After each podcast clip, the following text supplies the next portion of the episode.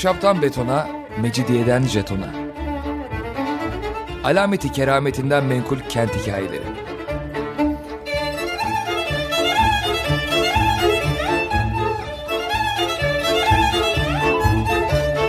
Hazırlayan ve sunan Pınar Erkan.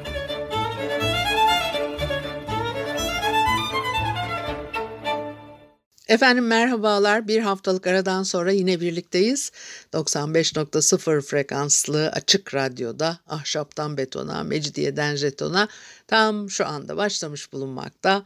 Anlatıcınız ben Pınar Erkan, elektronik posta adresim pinarerkan at yahoo nokta co nokta uk. Bu hafta programımızda ne var? Bu hafta ne konuşacağımızı geçen haftadan vaat etmiştim. Dolayısıyla Deli Fuat Paşa çok renkli bir karakter. Ben asıl bugün onun Fener Yolu'ndaki köşkünü ve bahçesini anlatmak istiyorum ama o kadar zengin, enteresan bir karakteri öncelikle size anlatmamak olmazdı. Onun için geçen haftayı öyle konuşarak bitirmiş olduk. Şimdi ama orada da gene bir hikayeyi yarım bırakmıştım. Çünkü Fuat Paşa Ee, sözünü hiç sakınmayan birisi, ee, Osmanlı ordusunun komutanı olarak e, birçok başarılara imza atmış birisi. E, bu onu hem koruyor ama bir taraftan da işte o, e, Abdülhamit döneminde özellikle e, jurnallemeye çok meraklı e, başka devlet görevlileri var. E, hatta Fuat Paşa'nın evine gelen misafirleri dahi sokak ortasında tutup sorguya çekmeye başlamış. Mesela Fehim Paşa'dan söz ettik. Fehim Paşa'yı halk da hiç sevmiyor. Böyle de biraz da işte sevimsiz, pis bir adammış diyeceğim. Kendi adamlarına emir vermiş. Böyle evimin etrafında görürseniz kendisi bile olsa tutun içeri çekin basında ya filan diye. Fakat ondan sonra bir gün sokaktan geçen Sadaret Seryaveri Cemil Paşa'yı Fehim Paşa zannedip Fuat Paşa'nın adamları dövmüş. Olay çok büyüyor. Hatta ne demiştik, yanlışlık oldu ama onun da hakkıydı diyivermiş, bir de böyle de bir adam. Ondan sonra da bin dokuz yüz iki senesinde Fuat Paşa'nın Şehzadebaşı'ndaki konağının çevresinde Fehim Paşa'nın adamlarıyla Fuat Paşa'nın adamları birbirine giriyor, silahlar çekiliyor. Şehzade Camii'nin avlusuna kadar iş büyüyor dedim. Çatışmada çok tatsızlıklar olmuş, iki kişi hayatını kaybetmiş falan. Ve o gün Cuma günü Yıldız Sarayı'na e, gidemeyeceğini, e, hastalığından dolayı gidemeyeceğini ama bildiriyor e, Fuat Paşa. E, e, şimdi tabii Fehim Paşa buna hırslanmaz mı? Bir de zaten jurnal arıyor. E, Fuat Paşa'nın o Şehzadebaşı'ndaki konağı kiraymış. Her sene kışı geçirmek için orayı kiralıyorlarmış. Ve o e, konağın sahibi de damat Mahmut Celaleddin Paşa. Damat Mahmut Celaleddin Paşa oğulları Sabahattin ve Lutfullah Beylerle beraber Avrupa'ya kaçmış bin sekiz yüz doksan dokuzda. Şimdi tamam mı? Böyle bak yani o, bir de hani bu dönemin e, olayları gerçekten e, çok e, karışık, karakterleri de öyle. Fehim Paşa sen tut Fuat Paşa'nın damat Mahmut Celaleddin Paşa ile beraber padişah aleyhine bir harekat planladıklarını jurnalet. Emirlerinde silahlı adamlar besliyorlar filan. Onun için de kendi adamlarıyla Fuat Paşa'nın adamları arasında çatışma çıktığını falan söylemiş. Ondan sonra da Cuma selamlığına da e, gitmedi ya. E, e, neyse çağrılıyor ve de sorguya çekiliyor. O da o kadar canı sıkılmış, demiş ki Efendimiz olanları unuttu mu? Teessüf ederim. Benim gibi sadık askerine bir takım İte köpeğe feda ediyor gibi cevaplar veriyormuş. Daha önce Divan-ı Harp'te yargılanmış zaten. Ve de padişaha suikast düzenlemek, devlet görevlileriyle çatışmak suçuyla idamı kararlaştırılıyor bu soruşturmada. Sevmeyeni çokmuş demek ki. Sultan Abdülhamit o cezayı bütün rütbe ve nişanlarının alınarak Şam'a sürgün edilmesi şeklinde değiştiriyor. Şimdi böyle ondan sonra da altı yıl Ee, Şam'da kalıyor. Bir de şöyle şeyler de oluyor. Tabii böyle jurnallere falan da çok karşıymış ya. E, halk da e, bu, bu, bu çok bunaldığı için bu ortamdan işte Fuat Paşa böyle bir halk kahramanını da e, dönüşüyor. E, mesela yedi sekiz Hasan Paşa'yı da bilirsiniz ya, vapura e, bindiriyorlar, kendisini Şam'a götürecek. Diyor ki mesela, ben bu iradeyi icra edeceğim, bu vazifemdir. Bu uğurda ölür ve öldürürüm de. Ama bu kadar gazalarda bulunmuş, devlete bu kadar hizmetler etmiş böyle bir zatı bu hale getiren çapkınların Allah cezasını versin. Ve e, Fuat Paşa'ya da e, sabır hani dileyerek teselli etmeye çalışıyormuş filan. E, bin dokuz yüz sekizdeki meşrutiyetin ilanına kadar böyle hapis e, hayatı yaşamaya devam ediyor. E, Şam'da sıkı kontrol altında tutuluyor. Kimseyle görüşmesine izin verilmiyor. E, Sultan Abdülhamit de e, vehimlerinden kurtulamıyor bir türlü. Her gün rapor ederlermiş. Bugün de e, muhafaza itinayla yapıldı filan diye e, şey telgraf çekerlermiş. Öyle mi söyledim? Şifreli telgraf çekiyorlar, bildiriyorlar. E, sadece Fuat Paşa'yı değil tabii, ailesi, çevresi de etkileniyor. Paşa'ya yakın olan isimler görevden alınıyor, sürgüne gönderiliyor filan.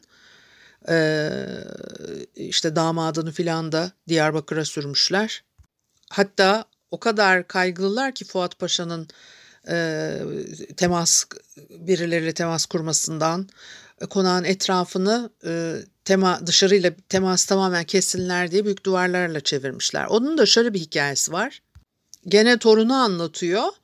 E, padişaha karşı geldiği için işte efendim e, karşı çıktığı için Şam'a sürgüne gönderildiği, e, hatta işte dayısıyla e, yani damadı ve işte oğlu da sürgündeymiş. Ee, o Şam'da kapatıldığı konağın yanından dere gibi bir şey akıyormuş. Fuat Paşa bazı pusulalar yazıp bu suya atarmış. Sonra onları alan kimseler de İstanbul'a haber gönderirlermiş. Sonra İngilizler bunu fark edince konağın etrafına büyük tahta perdeler çekilmiş. Sonra İstanbul'a dönüyor. Paşa'ya iadeye itibar yapılıyor. Sultan Abdülhamit Eylül bin dokuz yüz sekizde Paşa'nın bütün rütbe ve nişanlarını iade ettiğini ilan etmiş. Sonra hemen emir gönderiliyor. Paşa'nın bütün nişanları, hatta altın kılıcının işte iadesi olacak. Abdülhamit demiş ki, eğer kaybolduysa o altın kılıç, ben ona bizzat kendim bir altın kılıç hediye etmek istiyorum filan diye. Şimdi e, Fener Yolu'nda bugün Ayanoğlu caddesi olarak geçiyor. Eskiden e, Paşa'nın adıyla anılan e, cadde boydan boya böyle takip ettiğiniz zaman Fenerbahçe'de bir tren istasyonuna varıyorsunuz. Eskiden Fener Yolu'nda bir de sabit pazar vardı, artık orası yok da orada başka galiba kadınlar e, potlaç mı bir şey e, e, gene bir satış yapılan bir yer. Evet. Haydarpaşa'dan tren kalkıyor ve Fener Yolu'nda makas değiştirdikten sonra işte o istasyon binasının arkasından bir hatla ayrılıp Bağdat Caddesi'nden geçiyor. Fenerbahçe'deki tren istasyonuna gidiyor. O arada da yani bir yan yan hat var, tren yolu. bin sekiz yüz ellili yıllarda Kadıköy'ün mesire yerlerinden biri Fenerbahçe. Ee, yürüyerek veya at arabasıyla gidiyorlar. Ee, işte varlıklı Levanten bir çevre var, oraya yerleşmeye başlamış. Villalar filan yaptırıyorlar. Dolayısıyla da bir ulaşım eksikliği söz konusu. Ee, bin sekiz yüz yetmiş iki yılında bir Avusturya firmasına Fenerbahçe Demiryolu e, yaptırılıyor. Ee, Sultan Aziz e, zamanında. Ee, Ondan sonra da işte o halkın hizmetine açılıyor. O e, hat tam doğrudan Deli Fuat Paşa'nın bahçesinin e, yanından e, geçiyor. Burada araziyi bin dokuz yüz senesinde satın almış e, ve de e, burada sürekli de inşaat yaptırırmış. E, demir parmaklıklı yüksek duvarlarla çevirmiş araziyi. Büyük de bir bahçe var burada. Çok da meşhur bir bahçeymiş. O bina Fuat Paşa Caddesi'nde. Bir de Fener Kalamış Caddesi'nde çift kanatlı demir kapıları var. Bir de işte öbür tarafta da bir kapı daha var filan. Ee,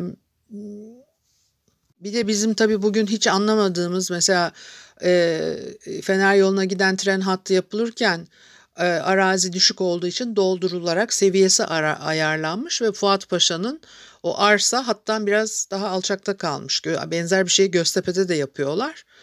E, paralel, demir yoluna paralel parmaklıklı duvarlar var.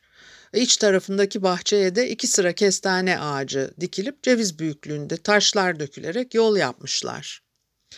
E, o bahçeye serpantin biçiminde çok uzun, kıvrımlı, ortasında bir adası olan ve son kısmında da çok geniş bir e, havuzu bulunan bir düzen e, e, getiriyorlar. E, o havuz mesela yapay kayalardan sular akarmış, sürekli bir su akarmış. O büyük bir havuz ve havuzun bir adam boyundan fazla derinliği varmış. Bazı yerlerine böyle ağaç taklidi beton bir şeyler yerleştirmişler. Havuzun ortasındaki adaya da renk renk mevsim çiçekleri dikiliymiş. O paşa ile aile bireyleri havuzda motorla geziyorlarmış o zamanlarda. Fener Kalamış Caddesi'ne yakın köşeye projektör kulesi yaptırılmış. Geceleri jeneratör çalışıyor. Bütün bahçeyi ve çevresini aydınlatıyor. Hatta o projektör kulesinin yanında da bir Çin köşkü varmış. Böyle bir işte mihver üzerine yerleştirilmiş köşk. Her cephesini farklı desenlerle bezemişler. Orada da enteresan bir şey var. Bir müzik arası verelim, ondan sonra devam edelim. Efendim, Açık Radyo'da Ahşaptan Betona, Mecidiyeden Jeton'a devam ediyor. Haliyle Pınar Erkan'ı dinlemektesiniz. Ve de Deli Fuat Paşa'nın Fener Yolu'ndaki köşkünün bahçesini konuşuyorduk. Şimdi dedim ya, bir jeneratör çalışıyor geceleri. Bütün bahçeyi ve çevresini aydınlatıyor. O projektör kulesi, yani jeneratör nerede duruyor?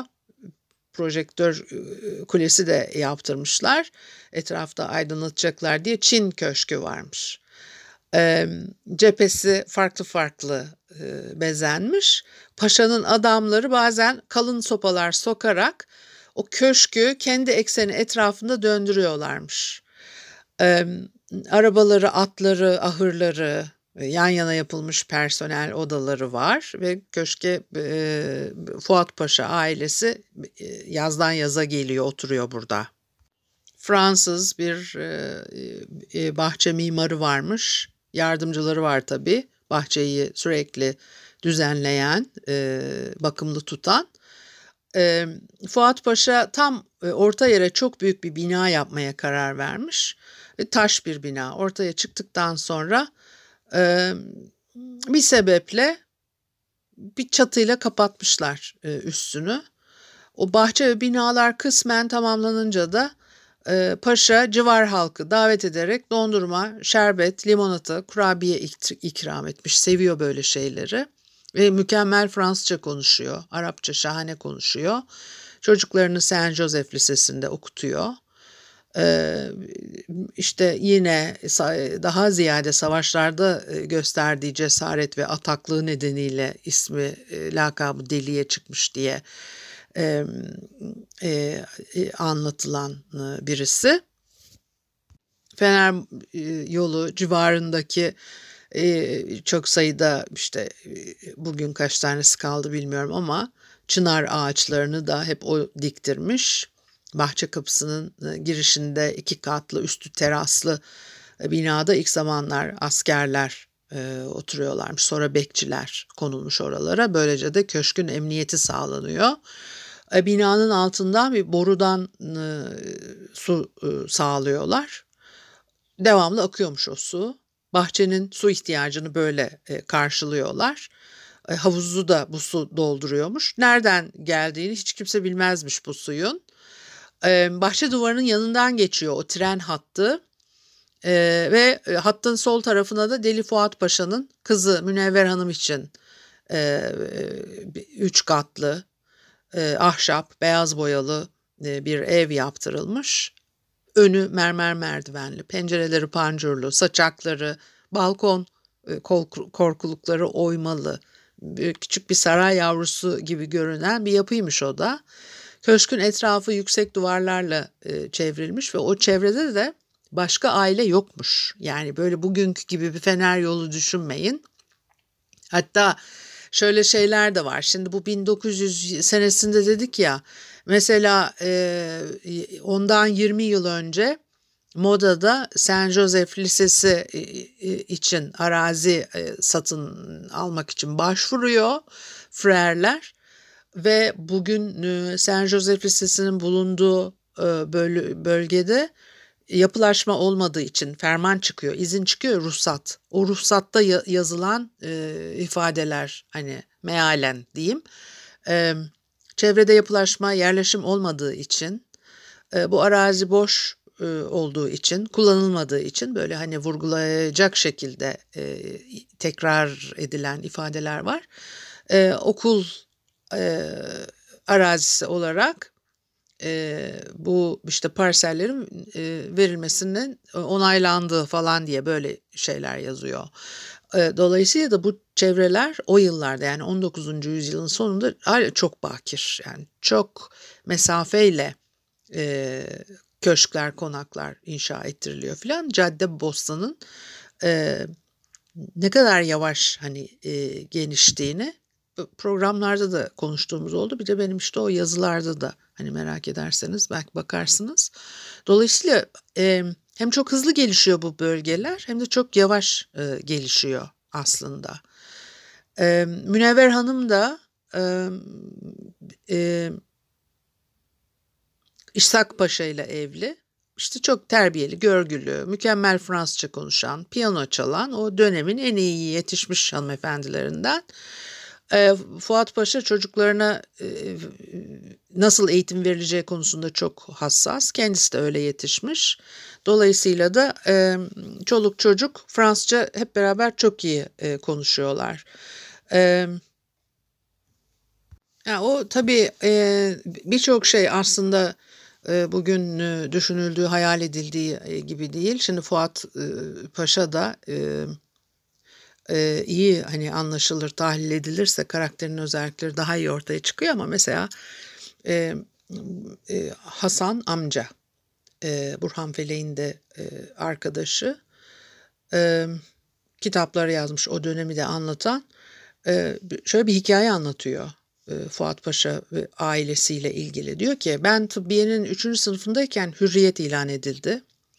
Diyebilirim ki hürriyeti e, Tıbbiyeliler ilan etmiştir. Hürriyetle beraber öyle heyecan oluşmuş, öyle bir hava esmeye başlamıştı ki bu reform içinde benim gibi birçok öğrenci de hürriyet fikrinin cazibesine kapılarak okulu terk edip İttihat ve Terakki fırkasının içinde yer almayı bir yaşam tarzı olarak seçmiştik.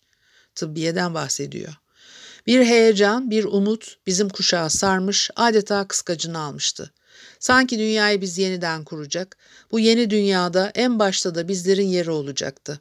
Ataklığı, cesareti Sultan Hamid'e kafa tuttuğu için altı yıl Şam'da sürgün hayatı yaşadığını bildiğimiz Deli Fuat Paşa'yı aramıza almayı aklımıza koymuş, bir arkadaşımla Paşa'nın Fener Yolundaki evine gidip biraz da yüksekten konuşmayı kararlaştırmıştık.